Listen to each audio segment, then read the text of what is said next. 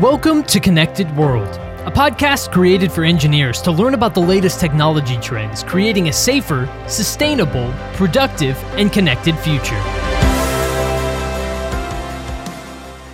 Hello and welcome to Connected World, a podcast brought to you by TE Connectivity. I'm your host, Tyler Kern. Thank you so much for joining us for this episode of the program. We're thrilled to have you along with us.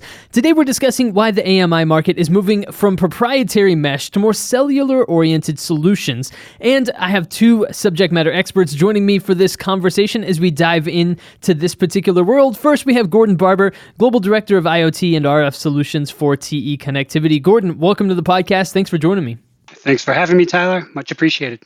Absolutely thrilled to have you on, Gordon. And then also joining us here today is Nick Taluja. He's the Executive Vice President of Sales and Customer Support for Sequans Communications. Nick, welcome to the show. Thanks for joining us. Thank you for having me here, Tyler. Absolutely. Well, I, am thrilled to have both of you here on the show with us today as we dive into this topic. Just looking at why the AMI market is moving away from proprietary mesh, and so um, we uh, we introduced that topic there off the top. Gordon, why did they go this direction in the first place? Uh, why did they start off using a, a proprietary mesh network, and what have been some of the challenges of using this particular network strategy? Good question, Tyler. To kick us off, right? I mean, when you look back into the history frankly, it, it wasn't feasible to have a kind of mobile network operator system at the time uh, that AMI was gaining traction. The, the technologies weren't aligned. We, we didn't have the the radios at the you know the end device level that were attractive enough in cost. We were maybe even at 2G coming into 3G. The idea of IoT from a mobile network operator perspective hadn't been well vetted. It hadn't got off the ground. And but however, you know, mesh networking that's that's a fairly old technology. That that system has been around for a while. That kind of idea has been around for a while. It seemed reasonably straightforward to implement. I think when you when you think about the way these systems were carved out. Uh, you know, as time has evolved, some of the challenges um, that have come out of that really point now to the advantages of having a mobile network operator as your provider of these systems. Uh, they can go anywhere from hey, what is the cost associated with getting a system up and running if you do your own mesh network? What is the cost to maintain it over time? How do you expand in in technology if you're constantly having to manage your own network? Are you now managing your, your own uh, you know technology evolution? All of these kind of things, in a sense, go away because now the if you if you follow the mobile network operator approach, those kind of use cases or those kind of issues they get absorbed. You know, there's a, a trade-off, of course, right? You have to support the mobile network operator in terms of uh, their their needs, but on your side as a user or you know a developer of meters or whatever the situation is, there's particular advantages by leveraging that. And Nick, I I wonder if we could follow up with you and, and get your thoughts on that as well you know, for me, it comes down as and, and as rightfully so, Gordon pointed out, comes down to economics, right? That's what it is. Let's you know take a step back and understand why we're going down the path of of these digital meters, if you will. So this thing really started in the early to mid 2000s, where you know people said, look, let's stop sending uh, you know uh, workers out to read meters it would be great if we could just digitize this and be able to get the automated meter reading.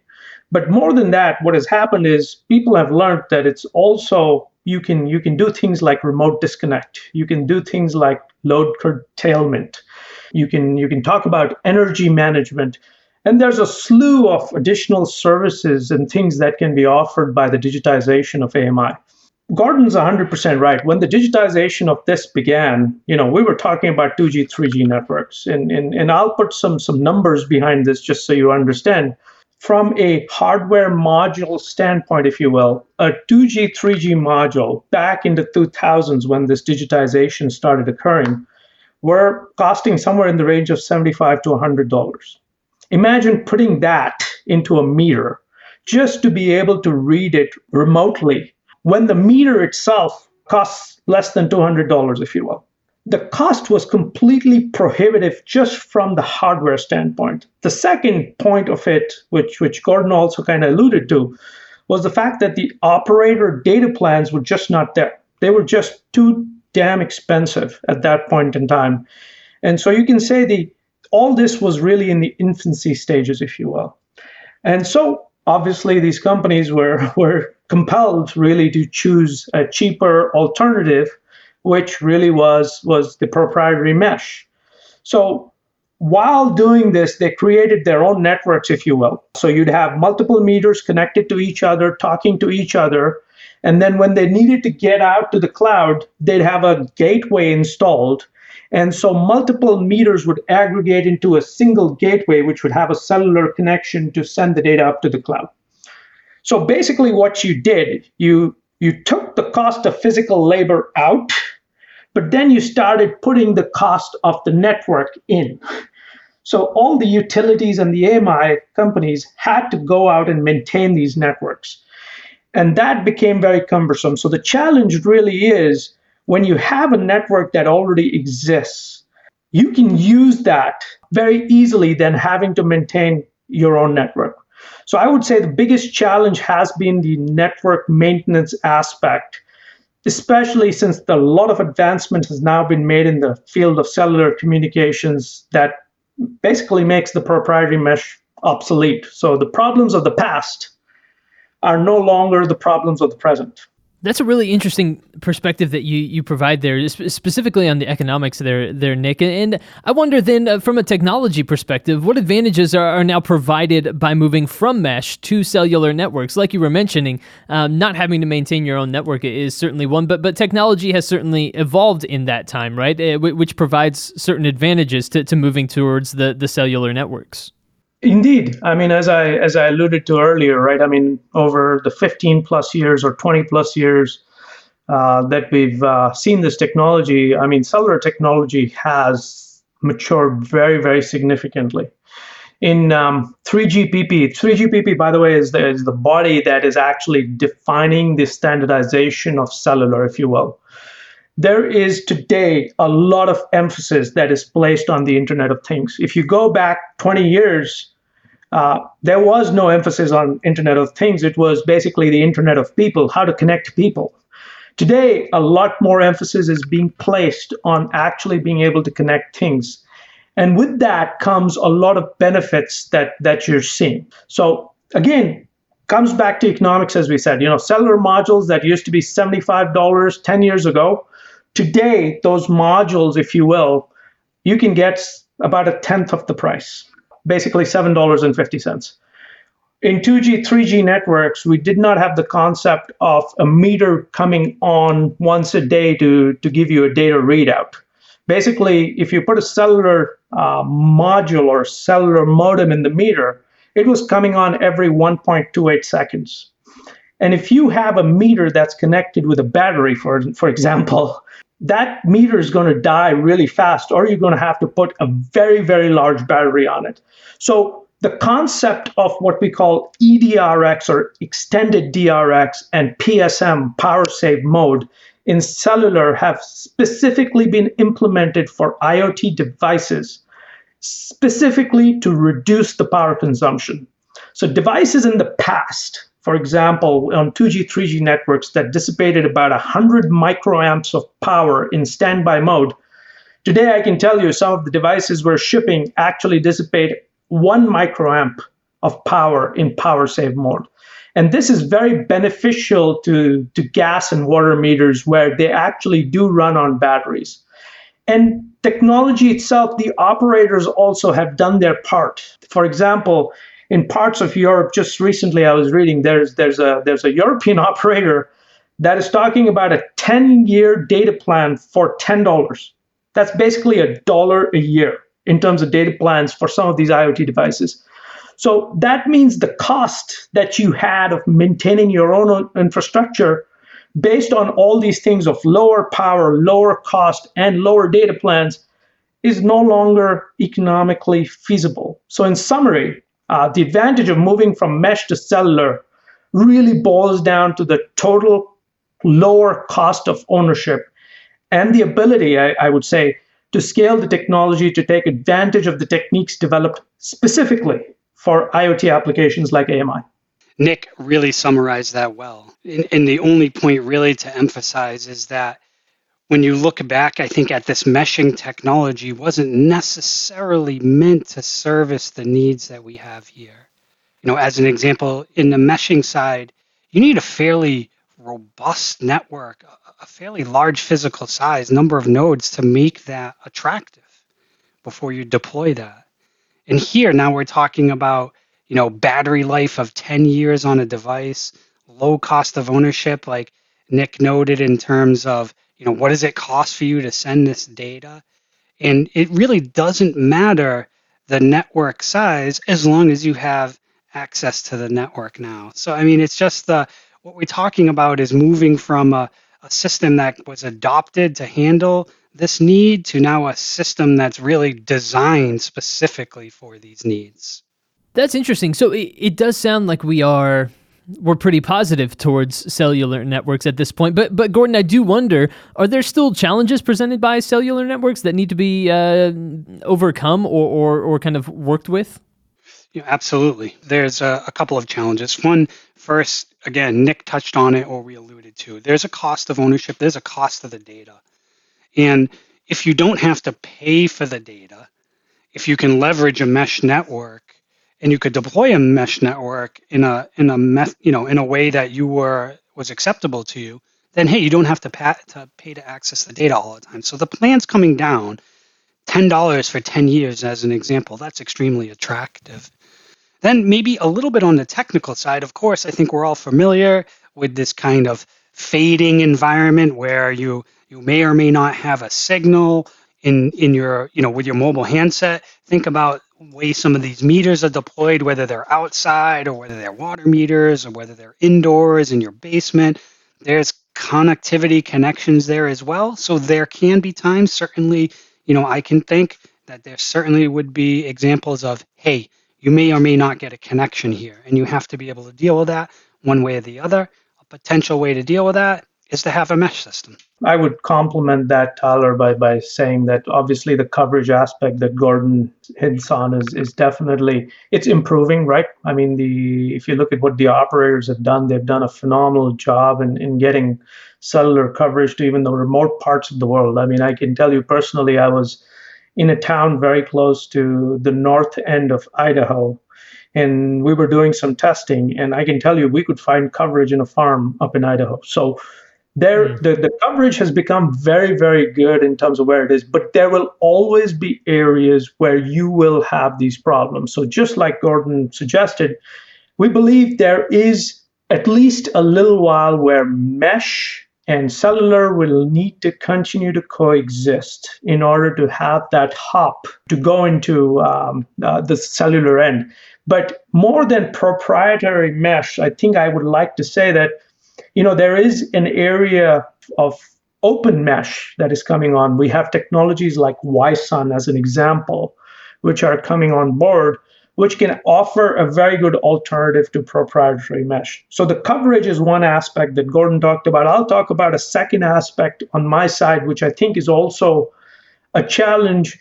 Uh, and Gordon hinted it, but you know, some of these metering companies are talking about 10, 15, 20 year lifetimes. And what they expect and what they demand is the products in turn also offer the similar amount of lifetimes. They're demanding from us that products can live in the field for 15, 20 years, that there's enough reliability work done to guarantee and assure them of that. But also, they're looking to the operators asking the same questions Can you give me coverage uh, on LTE or on 2G, 3G for the next 10, 15, 20 years. So there's a lot of discussions ongoing between the utilities and the operators. And I can't tell you where those discussions are today because I honestly don't know. But what I hear is the discussions are, are, are moving in a very positive direction and that operators are willing to step in and support the utilities in, in providing these so-called service assurances over time. That's really interesting. And so I, I want to hear more about how each of your companies are, are, are making all of this possible. And so, Nick, from, from your perspective at Sequans, how are companies like TE and Sequans helping this transition uh, move forward from mesh to cellular? I can summarize this into two broad categories. Okay, uh, so let me start by saying these two are, are capability experience, which I'll call really a category, and, and then the solution. So let's start with capability and experience as the first step. So Sequans is a company that is not just developing the modules, you know, uh, but we're actually developing the underlying chips that go with it. We're doing the complete uh, solution from a module and chipset perspective. And if there's one word I can use that sets us apart and in, in terms of all this is our ability to customize the solution for the AMI market. We know, you know, most cellular modems, modules, everything are designed for applications that sell in multi, multi, multi millions of units, and and even some that sell in billions of units. And so everybody's focusing on those areas, which means they starve the other areas. So we can actually step in and customize our, because of our 100% ownership of the entire solution from a module, LTE module perspective, we can actually customize that. We've been shipping uh, for more than five years into the AMI market. We have significant amount of experience. We've actually shipped more than 3 million uh, plus cellular IoT chips into the AMI market. And actually, we've learned a lot. And some of these learnings have been incorporated into the products that we're offering today. The second part, which, which I talked about, was, was the solution aspect. So we know as a company that we cannot do it all.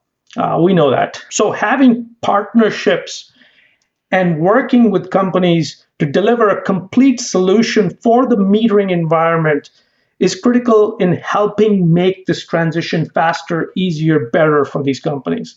So I'll give you a few examples. So, for example, um, recently we partnered with, the, uh, with, with as an example. Renesas is a company that is actually selling Wi-SUN solutions already into the AMI market, which is the open mesh technology I alluded to earlier. So we partnered with them and we're working with them to create a solution around that such that companies can adopt that solution and go to market faster. Then obviously meters, you know, are put in basements. They're buried, sometimes buried uh, underground, which means the signal really needs to get out. So what's very important there is the antenna design. So this leads into probably Gordon and what he's going to talk about later. But really partnering with, with antenna companies like TE becomes very, very critical such that the the, the, the module and the antenna are working hand in hand and, and, and really being able to give that signal to the customer that is that is required. The third example in partnership really is the work we've been doing with Skyworks. Gas meters, because gas is odorless, as an example, they actually induce sulfur in the gas so you can smell it, which is very important because gas is very fl- uh, flammable, if you will. And sulfur reacts adversely with silver, and silver is found in all semiconductor chips and modules. The shield on the module is actually made of silver. So we worked with Skyworks to create a module that is silver free. And what that does is we talked about that 15, 20 year lifetime that, that companies were demanding from us. The problem is if you have put that in a gas meter, the sulfur is going to react and corrode the, the, the silver on the module. So we actually created a silver-free compound with Skyworks that actually we've been able to take to the market for gas and water meters. And by the way, I can keep going on, but the same stuff also applies on the software side. So we've actually designed into our chips things like cloud connectors, right? So it connects directly to AWS, to Azure, to Google Cloud, or to any proprietary cloud so that the customer's work is simplified. We're also at this point doing something very, uh, we're defining a very, what, what do I call it, a well defined interface between the meters firmware and the modules that actually enable easy evolution of the module without having to update the meters firmware, if you will. So all this stuff that we're doing together and the innovations and the partnerships are helping the AMI companies with their transition. And Gordon, you you heard uh, you heard Nick uh, kind of almost tee you up a little bit to talk a little bit more about the, the antenna side. I was wondering if you could uh, take it away and uh, and share your expertise and your thoughts on that. Yeah, absolutely. I think I can talk, uh, you know, from sing- similar perspectives as well, Tyler. Right. So there's there's the partnership level as, and so to reinforce what Nick was suggesting, the partnership between a Sequans and a TE from the antenna perspective is very important. Because what happens is when we integrate an RF solution into a product, the area that the product is placed and the product itself significantly impacts the potential performance. We can take an antenna as an example in radio combination that we put an environment which we might call as free space or open area and it works perfectly. We take that same solution and integrate it into a meter which has plastic, metal, components, attaches to a side of a house or in a basement or you know in a in a water well in some cases. And RF doesn't perform at all. Either the environment constrains it, meaning the outside of the meter, or the meter itself degrades the antenna performance so significantly that it essentially doesn't work. So it's very important for the metering companies to partner with a group of players like Sequans and TE that is going to facilitate the insight into the solution to prove that it's performing the way that you want. Now, what's going to happen is in reality, a Sequans and a TE, they may be working together for a customer. The customer may turn to us and say, we want the radio to be placed here. We want the antennas to be placed here. Our industrial design looks like this. We may take that design in. We may start to integrate the antennas and adjust our platform solutions or create a full blown custom antenna to meet the need. Now, we can measure from a typical kind of antenna performance perspective, but TE as a supplier can additionally take the entire assembly and test it from the more complex active RF approach. And we would measure what we call total radiated power or total isotropic sensitivity, which would be a transmit test and a receive test. Basically, this is an active test that tells us how does this solution perform on the mobile network operator's network? And there will be certain metrics that will tell you whether you've met a threshold or not that will give you an indication what quality of service should I expect out of this solution? What challenges might I have if I integrate this into, say, uh, either outdoors or in a basement? Am I near the signal to noise ratio cutoff? Do I have 20 dB of room? And when I put this in a basement, I'm not going to have an impact. So when you partner, you can not only understand, hey, what is the antenna going to perform like, or what is the radio going to perform like?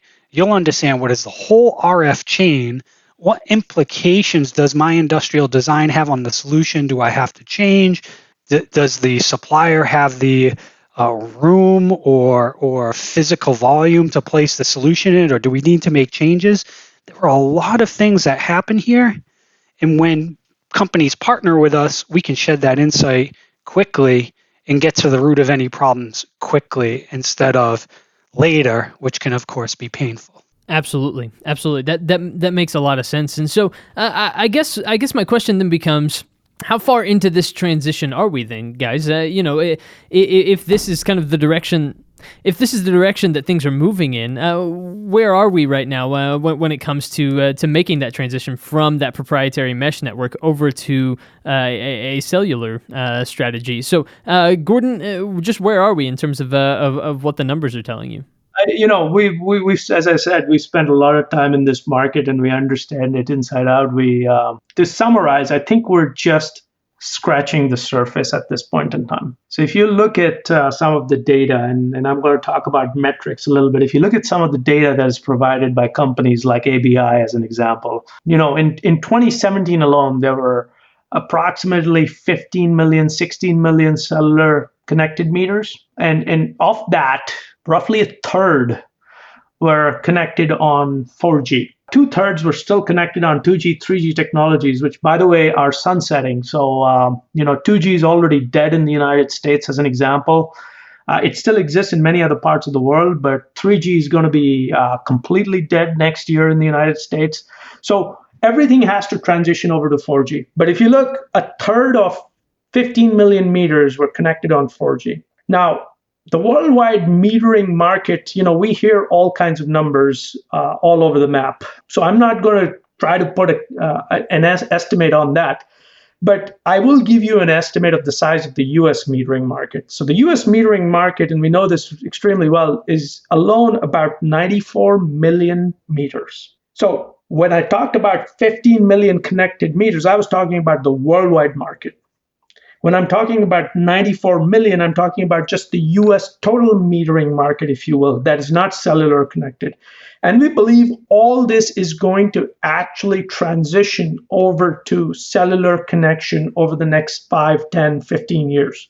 If you again go back to ABI and look at the what they're expecting, uh, they expect that by 2024, there will be approximately 55 60 million cellular connected meters worldwide, and about 97% of those will be connected on 4G. So that means, you know, most of them will be connected on 4G LTE, the technology we're, we're talking about. And we believe that this number could very well exceed 200 million cellular connected meters per year being deployed by the year 2030. A very substantial market, if you will, in terms of growth. And we've just started scratching the surface of what this would be like for, for cellular connected meters. That's really interesting, and you know, as you mentioned, just the the number of people and the, the, number of modules and and all of the various statistics surrounding this particular topic, it, it does make me wonder: aren't there areas where cellular um, where, where cellular isn't quite available at this point? And if so, are there solutions available in those particular cases that will work better for that particular aspect of the population? Nick, this this might be another question that that I toss your way, uh, at least just to to get us started. Yeah, sure. I mean, you know, while the again, I come back to while the operators have you know done a phenomenal job in in in, in their network deployments, there will be spots that'll take a bit more time to cover, right? Um, and and and by the way, the cost of deploying uh, this infrastructure. Uh, you've seen in some of the uh, uh things you, you hear all the spectrum that is being bought for billions and billions of dollars you can understand the cost of actually first buying the spectrum and then deploying it. So, but overall, I would tell you in most of the world today, there is very, very good coverage in terms of cellular deployment. But there will be those cases where we believe that customers will continue to need point to point and ad hoc networks that can help in the cases of where you're at the very edge of the cellular network. So a meter, which is basically just outside the coverage or just outside the coverage of the of the cell, uh, would connect to another meter via this point-to-point mesh. Uh, we talked about Wi-SUN earlier, so that's an example of a point-to-point mesh system. And that meter then would be able to relay the signal out because it is within the cell of the network. So while we expect these cases to be rarer and rarer over time, Tyler, what we're seeing is mesh is not going to be obsoleted overnight. We have customers looking at LTE plus mesh based solutions today. And that's predominantly to take care of, of issues like this. And then over time, we expect that the mesh part of it will continue to go down and eventually, uh, hopefully, be eliminated at a certain point in time. You know, I think Nick's point about the mesh, the way the mesh network in the future could get set up, is an important point to take. Right? It's not a it's not the same mesh network the way we think about it now in a sense where we have this collector we have to manage uh, you know a, a, collector station a kind of base station in a sense or a gateway i think the way nick noted, noted it before even from uh, the perspective of how is the technology working even these mesh networks of the future that would have this integrated mobile network operator functionality and connectivity as well they're simpler right? And they they offset and they can help um, they, they can help facilitate even the mobile network operator solutions themselves by making sure there's a fallback. So it's very attractive solution that nick was describing in the interim until we have this uh, this network coverage that is uh, you know foolproof from every every angle everywhere. Well, guys, we've covered a uh, a lot of ground here today, and I know that there's probably so much more that we could discuss here on the podcast. But as we begin to wrap up this episode and tie a bow onto the end of it, uh, I was wondering if we could get to some some conclusions, some closing thoughts from each of you, just on this topic of the migration from uh, uh from a proprietary mesh, network uh, over to cellular networks. Um, so, Gordon, let me kick it over to you first, just for any closing thoughts you have. Any summary statements or anything we haven't discussed yet here on the podcast you want to make sure that uh, that we mention before we wrap up. Uh, thanks. I think just in summary that, you know, when you look at companies like Sequans and TE, you need experts in the field to bring this technology to life for you. Please depend on us and come to us uh, with your problems and your needs, your pain points, and we're happy to step in and solve those for you. That's what we're here for. And Nick, uh, yeah, any closing thoughts? Any any final things you want to leave our uh, our listeners here with? You know, when when thinking of the transition to cellular, there are lots and lots of considerations that we discussed. Right? There's power, there's cost, there's antenna, there's design. There's by the way, there's things like operator certifications, firmware updates, harsh environments. I mean, I can go on. There's there's a list that can really confuse the hell out of any customer. So the main thing I would say is choose the right partner partners like TE and Sequans who actually understand the environment, have the experience, and actually focused in the IoT industry because that is the only way to ensure long term success. Very, very excellent stuff. Uh, Gordon Barber and Nick Taluja. Guys, thank you so much for, for joining the podcast today and sharing your expertise and your thoughts with us here. Um, just on, on, this particular topic, I know that there are so many layers to it and a lot that we could have, uh, a lot more things we could have uh, dove into. But, uh, but I appreciate your time today and I appreciate you sharing your expertise with us. Thanks, Tyler. Yeah, thank you, Tyler. Absolutely. And everyone, thank you for tuning into this episode of Connected World, a podcast brought to you by the experts at TE Connectivity. We appreciate you joining us here today very, very much. Of course, uh, make sure you go subscribe to the podcast on Apple Podcasts or Spotify to stay up to date with the latest from TE Connectivity. You can find more podcasts just like this one there on that particular channel. If you subscribe, you'll get the latest episodes right there on uh, whatever podcast platform you prefer. And stay tuned. We'll be back soon with more podcast episodes coming at you shortly. But for this one, today from my guests, Gordon and Nick. I've been your host today, Tyler Kern. Thanks so much for listening.